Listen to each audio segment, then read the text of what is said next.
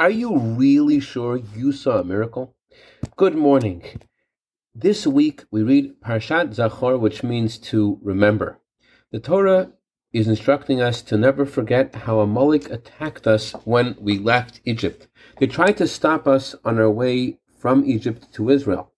This attack has a spiritual counterpart that is relevant to each of us, especially for those of us who are trying to leave Egypt spiritually.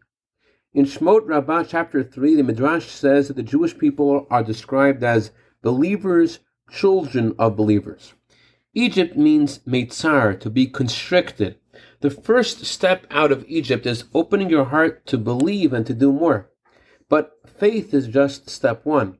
The goal is to get to Israel, the good and spacious land. The faith in our hearts should envelop all of our thoughts, words, and actions, so that the Jews who are compared to Israel are good and spacious. Our faith becomes like the good and spacious land and touches everything we do, say, and think.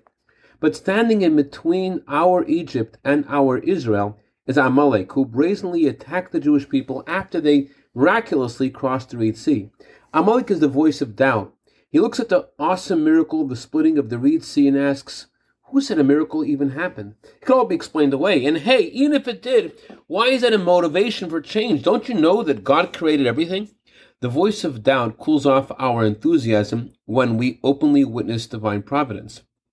These doubts prevent us from letting our faith in God kiss our character and behavior. This Shabbat, Hashem empowers us to remember whose voice is the voice of doubt and to get to the promised land spiritually and physically. May we see this happen in the immediate future. Candlelighting time for Los Angeles is 534. I'd like to dedicate our minute of Torah to Devorah Marvi and Mrs. Esther Mandelbaum in honor of their birthdays. May you have a year of bracha v'atzlacha begashmius v'ruchnius. I also like to dedicate this to a brand new baby girl soldier in the army of Hashem, Mazel Tov to Rabbi and Mrs. Jacobs. May your daughter grow to Torah chupa masim tovim. Have a wonderful Shabbat.